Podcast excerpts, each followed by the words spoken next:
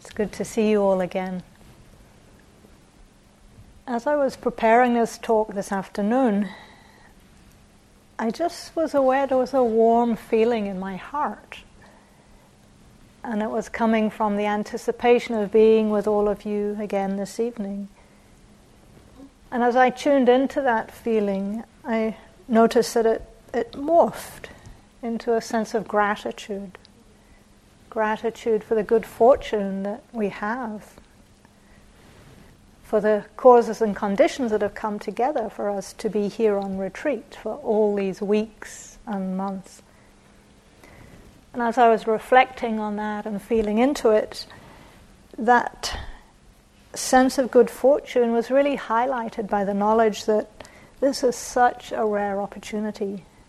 And there are many, many people in the world, many beings, who are experiencing all kinds of distress, who don't have access to these teachings or to these kinds of opportunities that might help them to overcome that distress. And as I just stayed with that truth, I felt my heart and mind settle, become steady. And then this wordless determination came up to really make the most of being here for the benefit of all beings, as Brian so beautifully spoke about last night. So perhaps just in that small s- snapshot of my experience this afternoon, some of you might recognize the topic that I'd like to explore tonight, which is the four Brahmavihara qualities of kindness, compassion, appreciative joy and equanimity, which I touched into briefly on Thursday evening. And I'd like to start this exploration just by highlighting again the interrelationship between insight practice, the wisdom practice of vipassana, and the cultivation of these four highly skillful qualities of heart and mind. So in our practice instructions in the morning so far, we've mostly been focused on developing a strong foundation of sati, mindfulness, and steadiness, stability of mind, samadhi, so that we can clearly see what's happening in here, in this body, this heart, this mind. See that without falling into our habitual patterns of reactivity. And it's this steady, non-reactive capacity of the mind that supports transformative insight to arise. For all of us, though, there will be times on retreat, and of course in our everyday lives, where more challenging situations come up. Situations perhaps of intense physical pain, emotional pain, and at that time, even though we might be doing our best to meet what's happening, without getting overwhelmed, there are times when our mindfulness and wisdom isn't quite strong enough yet to meet the intensity of whatever that situation is. So one aspect of the Buddha's teachings that I appreciate more and more is that he offered a range of different approaches, methods, techniques, including these four Brahmavihara practices that give us another powerful set of tools tools that help us to meet those more intense times of our life. And so it's these that I'd like to explore tonight. So as I briefly mentioned on Thursday evening in the introduction to Metta, these beautiful qualities support our insight practice by making us much less susceptible to afflictive mind states.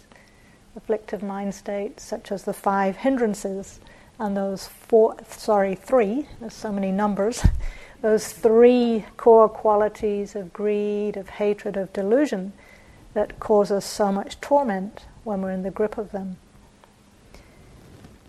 The four Brahmaviharas, by contrast, are fundamentally skillful and pleasant states that protect and they enhance our well-being. So to use a physical health analogy, the Brahmavihara, they act as both preventative and cure. So they act as preventative by making the heart and mind more resilient, so that we're just less prone to being attacked by painful thoughts and emotions. So sometimes I think of these Brahmaviharas being like vitamin C for our emotional immune system. If we just take a dose every day, we have a much better chance of not getting sick.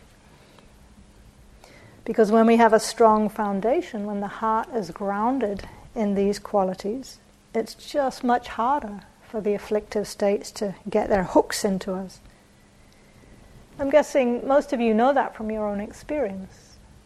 You know, when things are going well here on retreat, so-called well, and you're experiencing more ease and happiness, those little things that otherwise might have just been irritating or maybe depressing seem to just bounce off.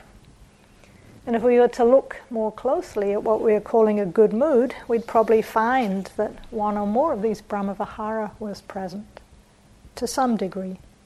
Even if we didn't recognize it at the time, there was still the protection of being grounded in kindness or compassion, appreciative joy or equanimity. Again, from your own experience, I'm pretty sure that you know the opposite's true too. When we're in a bad mood, that underlying negative mind state tends to amplify things, and more and more afflictive states come in. However, when we do eventually recognize that we've got caught, then the Brahmavihara can be a powerful remedy. So, for example, metta, goodwill, there's a clue right there in that translation that goodwill is the antidote to ill will or aversion. Compassion is the antidote to suffering, to pain of all kinds. Appreciative joy is the antidote to envy, jealousy, resentment.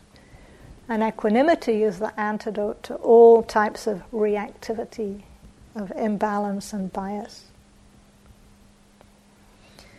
So the Brahmavihara, they're a really useful set of tools to have in our toolbox, or perhaps we can think of them as nourishing ingredients to have in our Dharma pantry. And yet in my own experience, metta tends to get the most emphasis of these four, and we don't always hear as much about the other three or how to practice with them. And maybe that's partly just because in a standard nine-day retreat, there aren't enough days, there isn't enough time. But here we've got the relative luxury of another five weeks, so we may be able to explore each of them in more detail. So another reason that I wanted to bring in all four tonight is because, as I mentioned on Thursday, early on in my own practice, I was a metta skeptic, and I actually had a lot of ill will towards goodwill. And actually what helped me get over that was compassion. At that time, I hadn't realized that there were other heart practices beside metta, which at that time, because of my conditioning and my misunderstanding, seemed to me to be fluffy and forced and fake. But when I heard about compassion, that made sense to me. I got, I, for certain I was suffering. I understood other beings were suffering too. And that gave me more motivation to do the practice. So I think I spent maybe a couple of years just doing compassion practice as my primary Brahmavihara.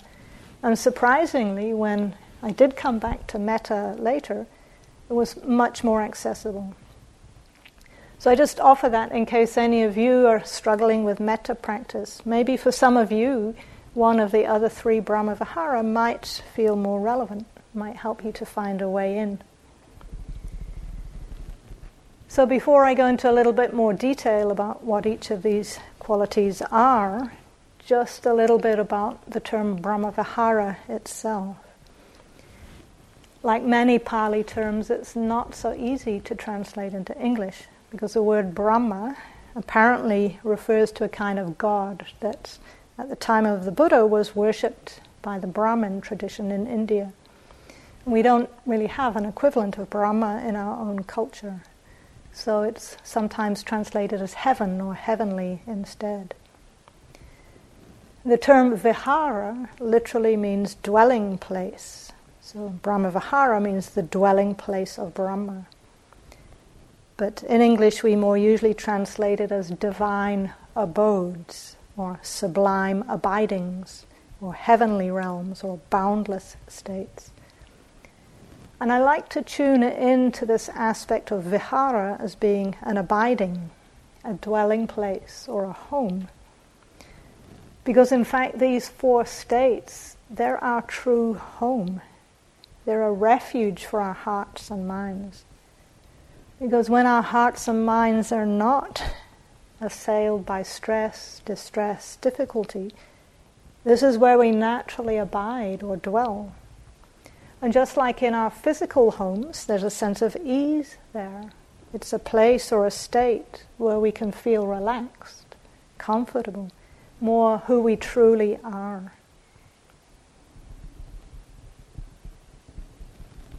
The second aspect of the term Brahmavihara, just to touch into, is this quality of boundlessness, limitlessness. And so they're sometimes called the four immeasurables. And the idea is that we cultivate them so fully that they can become unlimited, boundless, completely unconditional. Just to acknowledge, that's a pretty high bar. So before that idea starts to reinforce maybe any pre-existing conditions of inadequacy, it's important to remember all of these practices are trainings.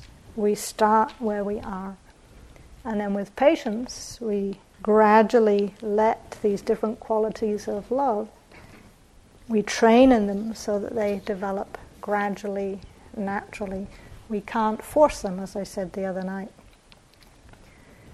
So with this training, traditionally we start with metta, because in the insight tradition, metta is the foundation that the other three develop from. And as you know, I think usually this is translated into English as loving kindness. But just to point out that in English, again, the word love has a pretty wide range of meanings. Some of them that are not actually that compatible with the love we're cultivating in metta. So, you know, very casually we can talk about loving ice cream, which is more a form of greed. Or if we think of romantic love, that we see in movies, it's often obsessional, emotional, unstable, doesn't last. In some ways it's the opposite of the kind of love that we're cultivating with metta.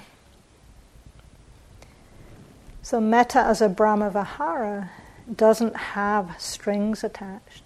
It's ultimately freely offered. So generally I tend to prefer either not to translate metta at all, so that you can find your own word or phrase that makes sense to you, or to think of it as kindness.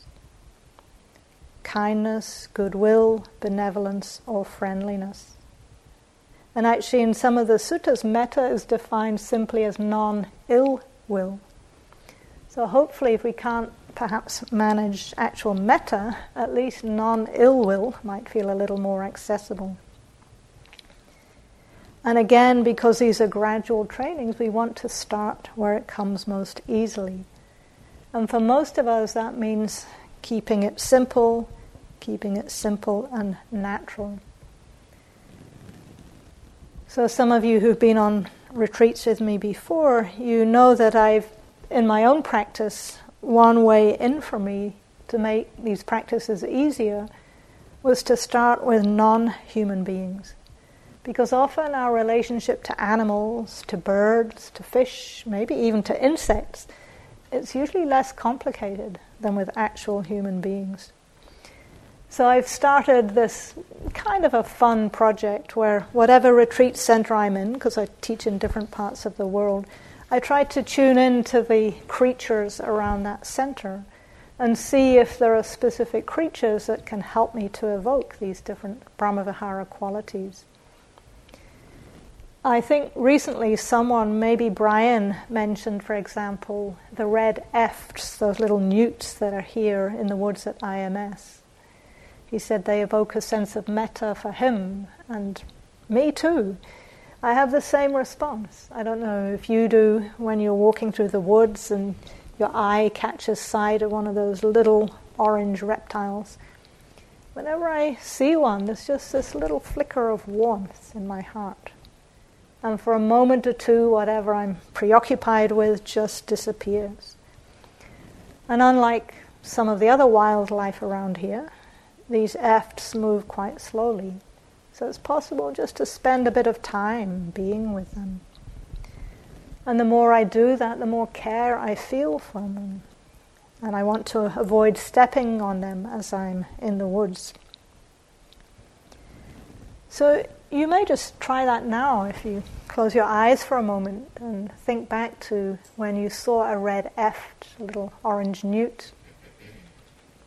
When you think of that little being, is there perhaps just a little flicker of warmth at the heart center? Maybe a little trace of a smile. I see some little smiles or a softening of the eyes. And if you can get a little taste of that, just recognize it as a flavor of metta. Or if there's nothing there, don't worry, maybe reptiles just aren't your thing. Maybe there's some other wild or domestic creature that works for you. So you might even play with that when you're out walking. Just see, check out different creatures and see if there is one that might bring up that natural warmth of metta.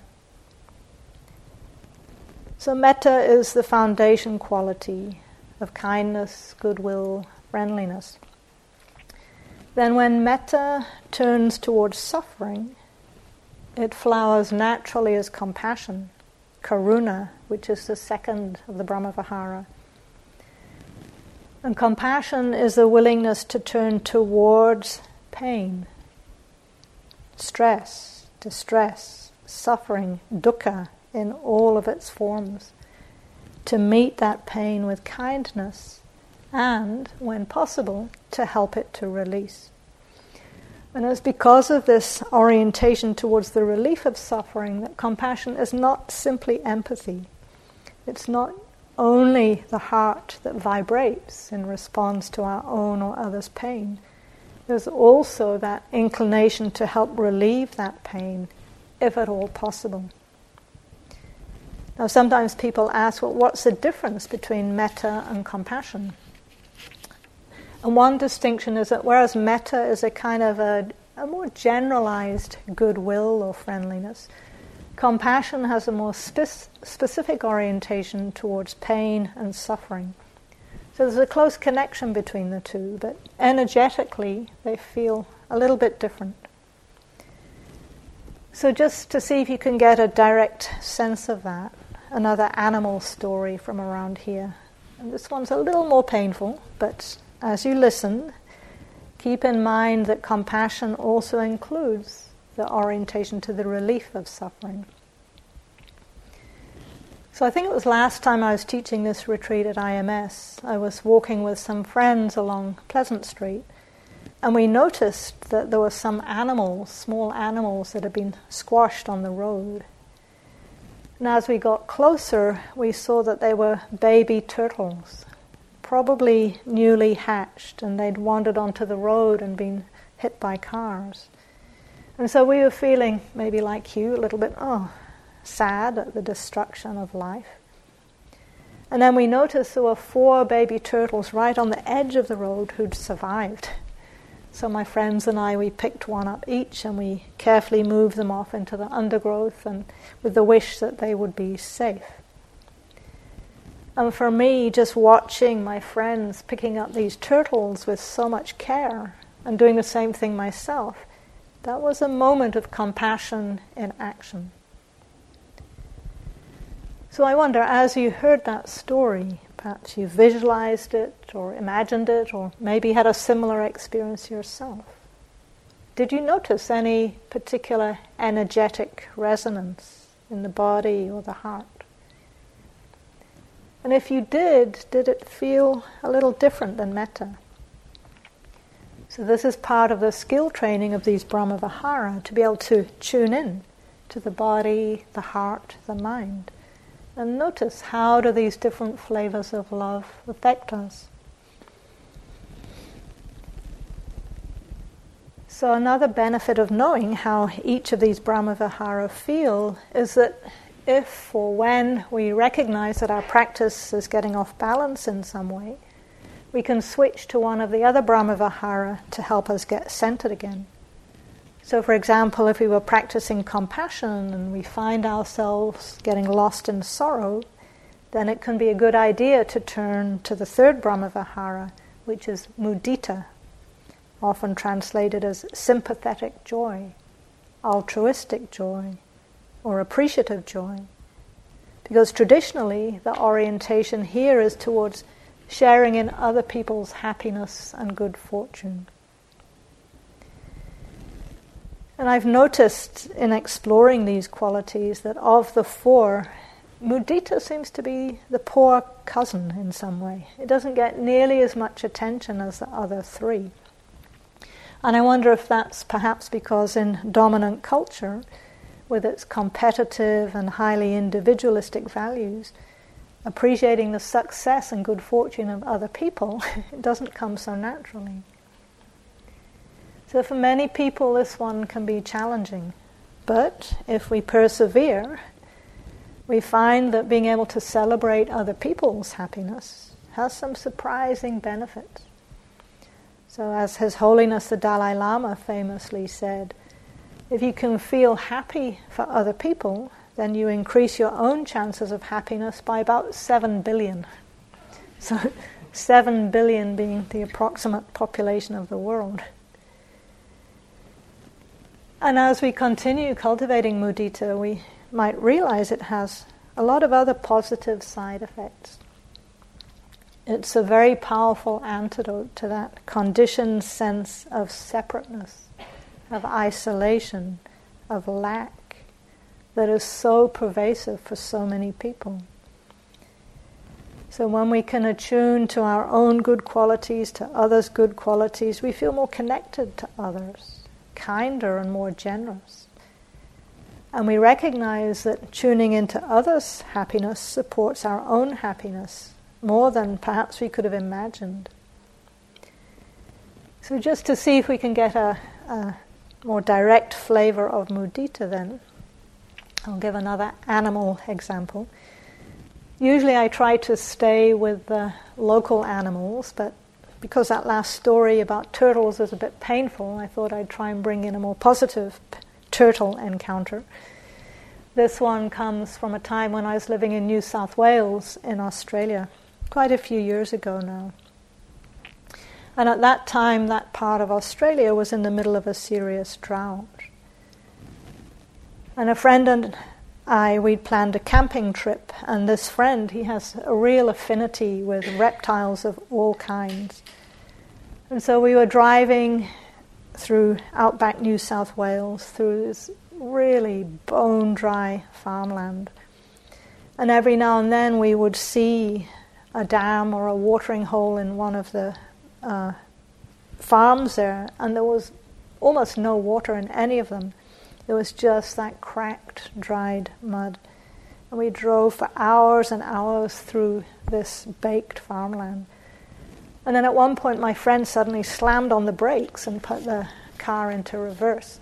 And I looked back trying to see what had made him stop, but all I could see was this little brown lump in the middle of the road.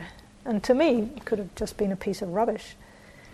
But my friend, because of his affinity for reptiles, he immediately recognized it as a turtle, and one that had probably crawled out of one of those drying up dams looking for water.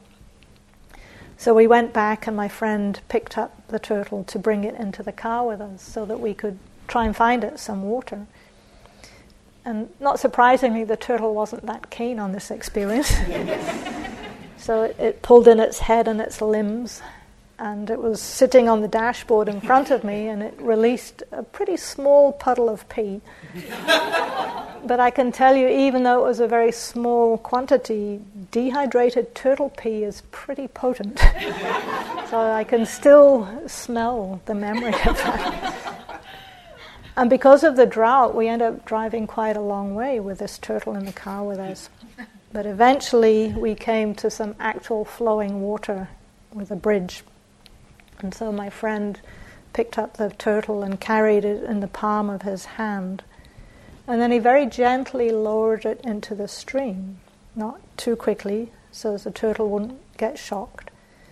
And when the turtle felt the cool water flowing all around it, its head and its legs came out. But surprisingly, it didn't immediately dive off into the water. It actually sat there for quite a while. And then eventually it turned its head and it looked at each of us, making actual eye contact for quite a few moments. And in that moment of eye contact, I just felt this surge of delight. And I was trying to imagine what it would have been like for that turtle to have been sitting in that slowly drying up waterhole, taking the risk to leave the mud, to plod along the road, with no idea, is there actually fresh water anywhere? And all that time being vulnerable to predators, to cars, and then suddenly being pulled out of that environment, placed in something completely strange and unknown, again, probably wondering death any moment, and then suddenly, finally, feeling its whole body submerged in cool, flowing water, coming back to full health, to full life. And I imagine that was a moment of turtle nibbana. So again, as you hear this description, you might notice, was there any flicker of response? Any sympathetic trace of delight or joy or gratitude? And if yes, that's in the terrain of mudita. And you might notice if it feels just slightly different energetically from metta and from compassion.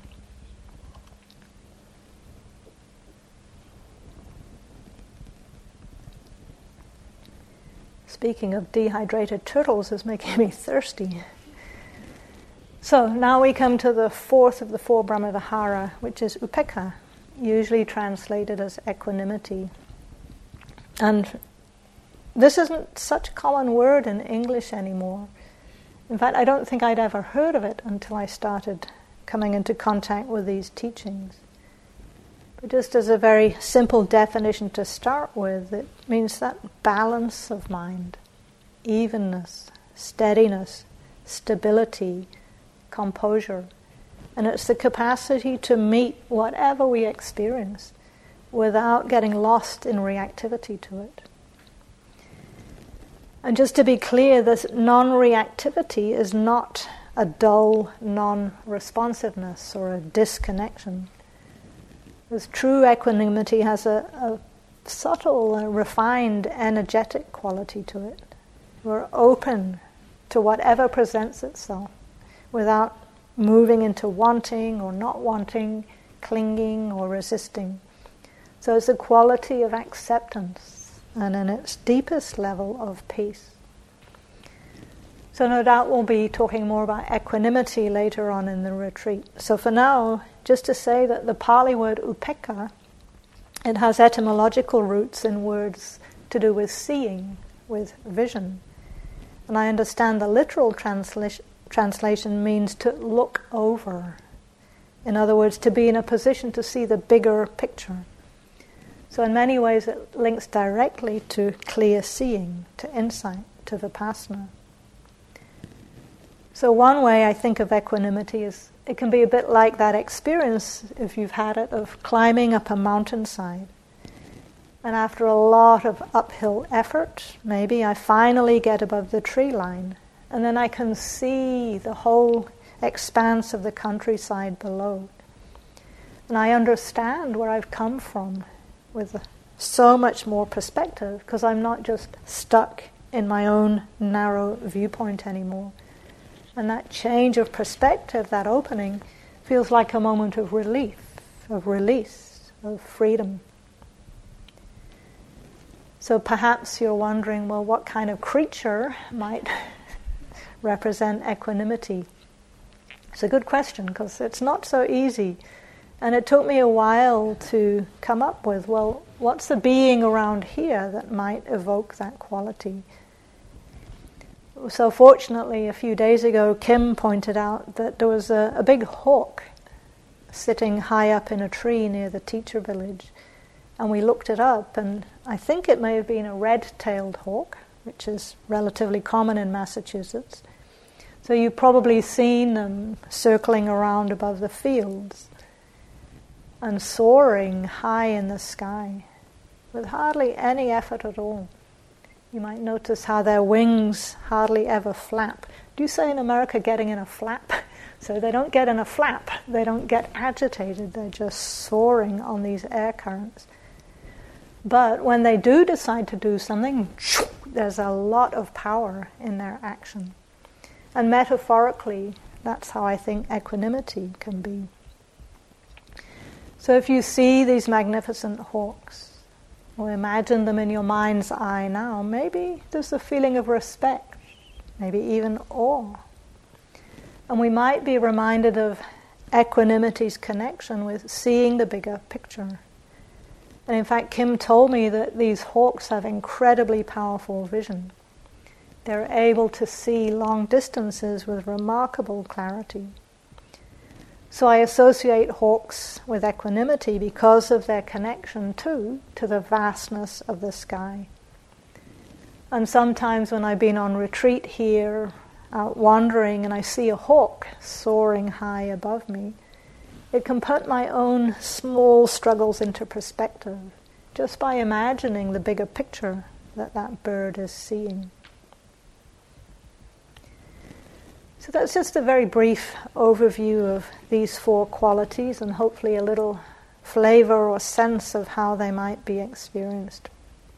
For the time we have left, I'd like to just touch into how all four of them work together and the importance actually of practicing all four of them if we want to receive their full benefit. So just like a piece of rope that's made up of four strands rather than one, a four-ply or four-strand piece of rope is way stronger than a single-ply. And in the same way, the Brahmavihara, all four of them, work together to powerfully strengthen our hearts and minds. So a few years ago now, I got interested in how these qualities relate to each other when I was on retreat at the Forest Refuge. And at that time, Joseph Goldstein was one of the teachers.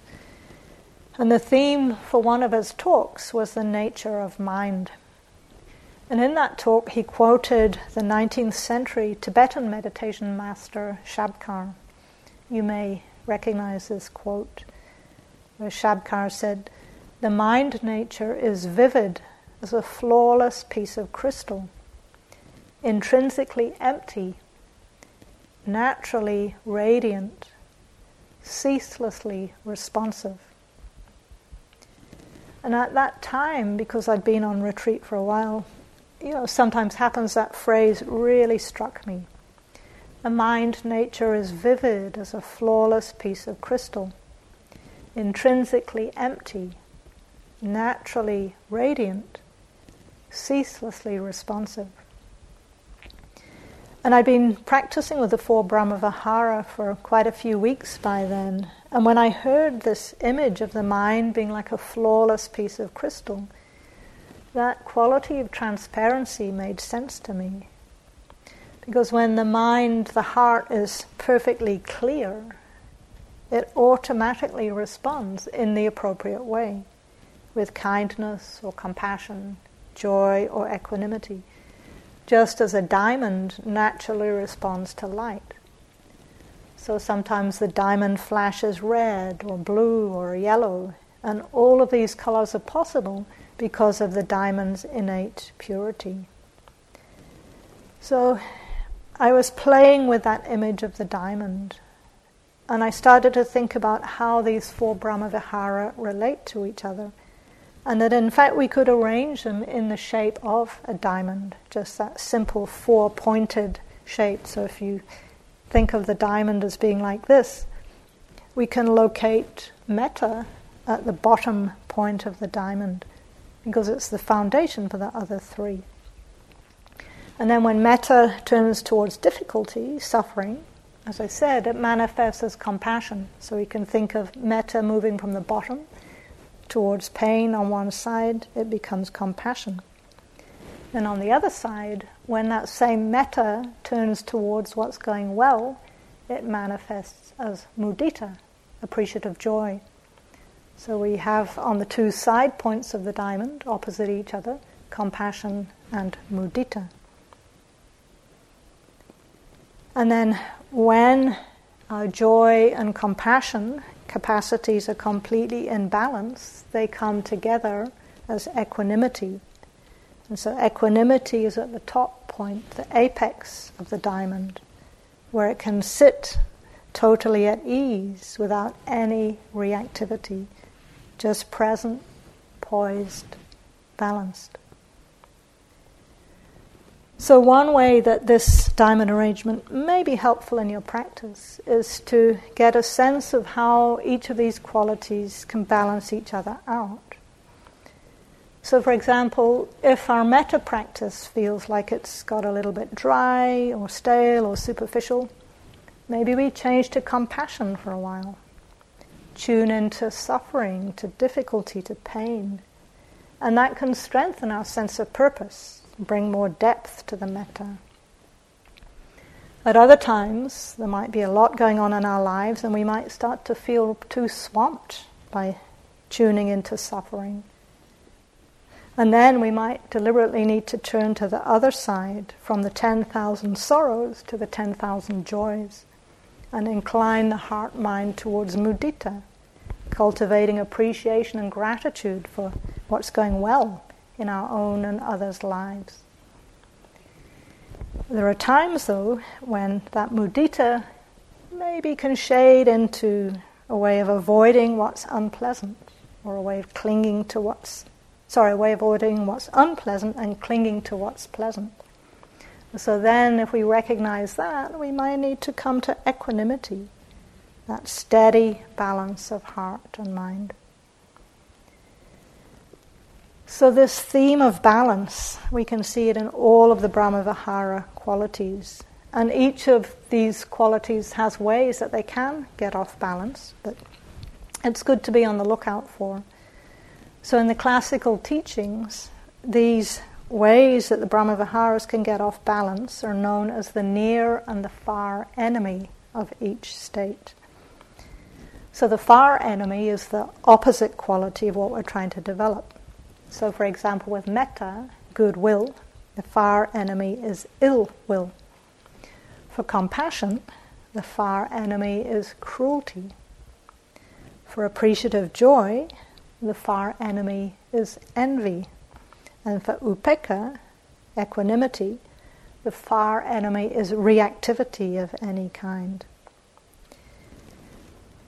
Then the so-called near enemies, these are qualities that at first glance they might seem close to the Brahmavihara, but when we look more closely, or actually when we feel a little more carefully, we recognize they're just a little bit off in some way.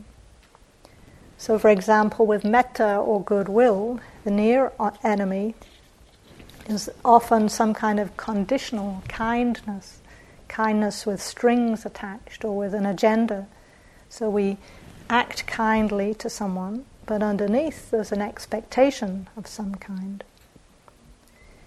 For karuna, compassion, the near enemy is pity. It may look like we're orienting to kindness, but it's actually a kind of an energetic separation where we're looking down on poor you over there.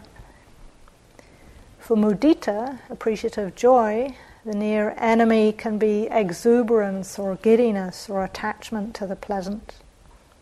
And for upekkha, equanimity, the near enemy is indifference. Fortunately though, when we, if we do recognize that we've moved into these near enemies, the other Brahmaviharas themselves can act as the antidote. So to get a sense of this, I'd like to share a piece of writing by two English Dharma teachers, Carolyn Jones and Paul Burrows. Actually, Carolyn Jones is the resident teacher at the Forest Refuge, and some of you may know her from there. So this is how she and Paul Burrows describe all the different relationships between the four Brahmavihara and how they balance each other out. So they say the four sublime abidings. Metta, or kindness, is the love that connects. It's an antidote to all forms of aversion. It's not attachment. If it slides into sentimentality, karuna or compassion brings the heart back into balance. Karuna, the love that responds, is an antidote to cruelty. It is not pity. If it slides into sorrow, mudita, appreciative joy, brings the heart back into balance. Mudita, the love that celebrates, is an antidote to envy. It is not competitive. If it slides into agitated excitement, upekkha, equanimity, brings the heart back into balance. Upekkha, the love that allows, is the antidote to partiality. It is not indifference. If it slides into disconnection, metta brings the heart back into balance. So in that description, you might see how each of these four qualities has a distinct flavor, and it can be used to overcome an afflictive mind state. And then it also helps to balance the others out. You may also have noticed how each quality slides quite naturally into the next. But in the end, we return again to metta. So if the last quality, equanimity, slides into disconnection, it's metta that brings the heart back into balance. So we come full circle. We work through each of these qualities over and over again. And that creates a spiraling journey through and around all four. And then there's this beautiful force field as these different energies of love all radiate from that clear heart that is intrinsically empty, naturally radiant, ceaselessly responsive. So this is where all of our efforts here on retreat are leading us. And to bring this talk to a close now, I'd like to take just a few moments of silence where you might touch in to the value of what we're doing here together and to let it be an offering to a world that so desperately needs it. So thank you for your attention. Let's just sit for a moment and acknowledge what it is we're doing here.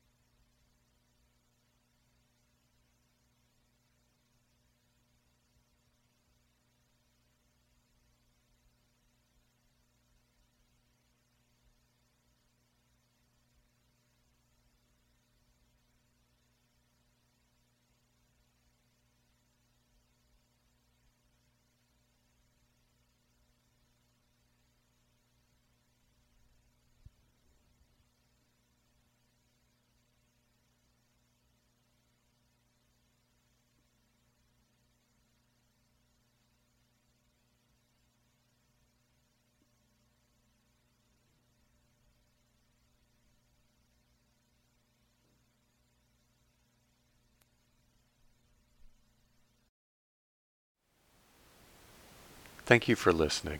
To learn how you can support the teachers and Dharma Seed, please visit dharmaseed dot org slash donate.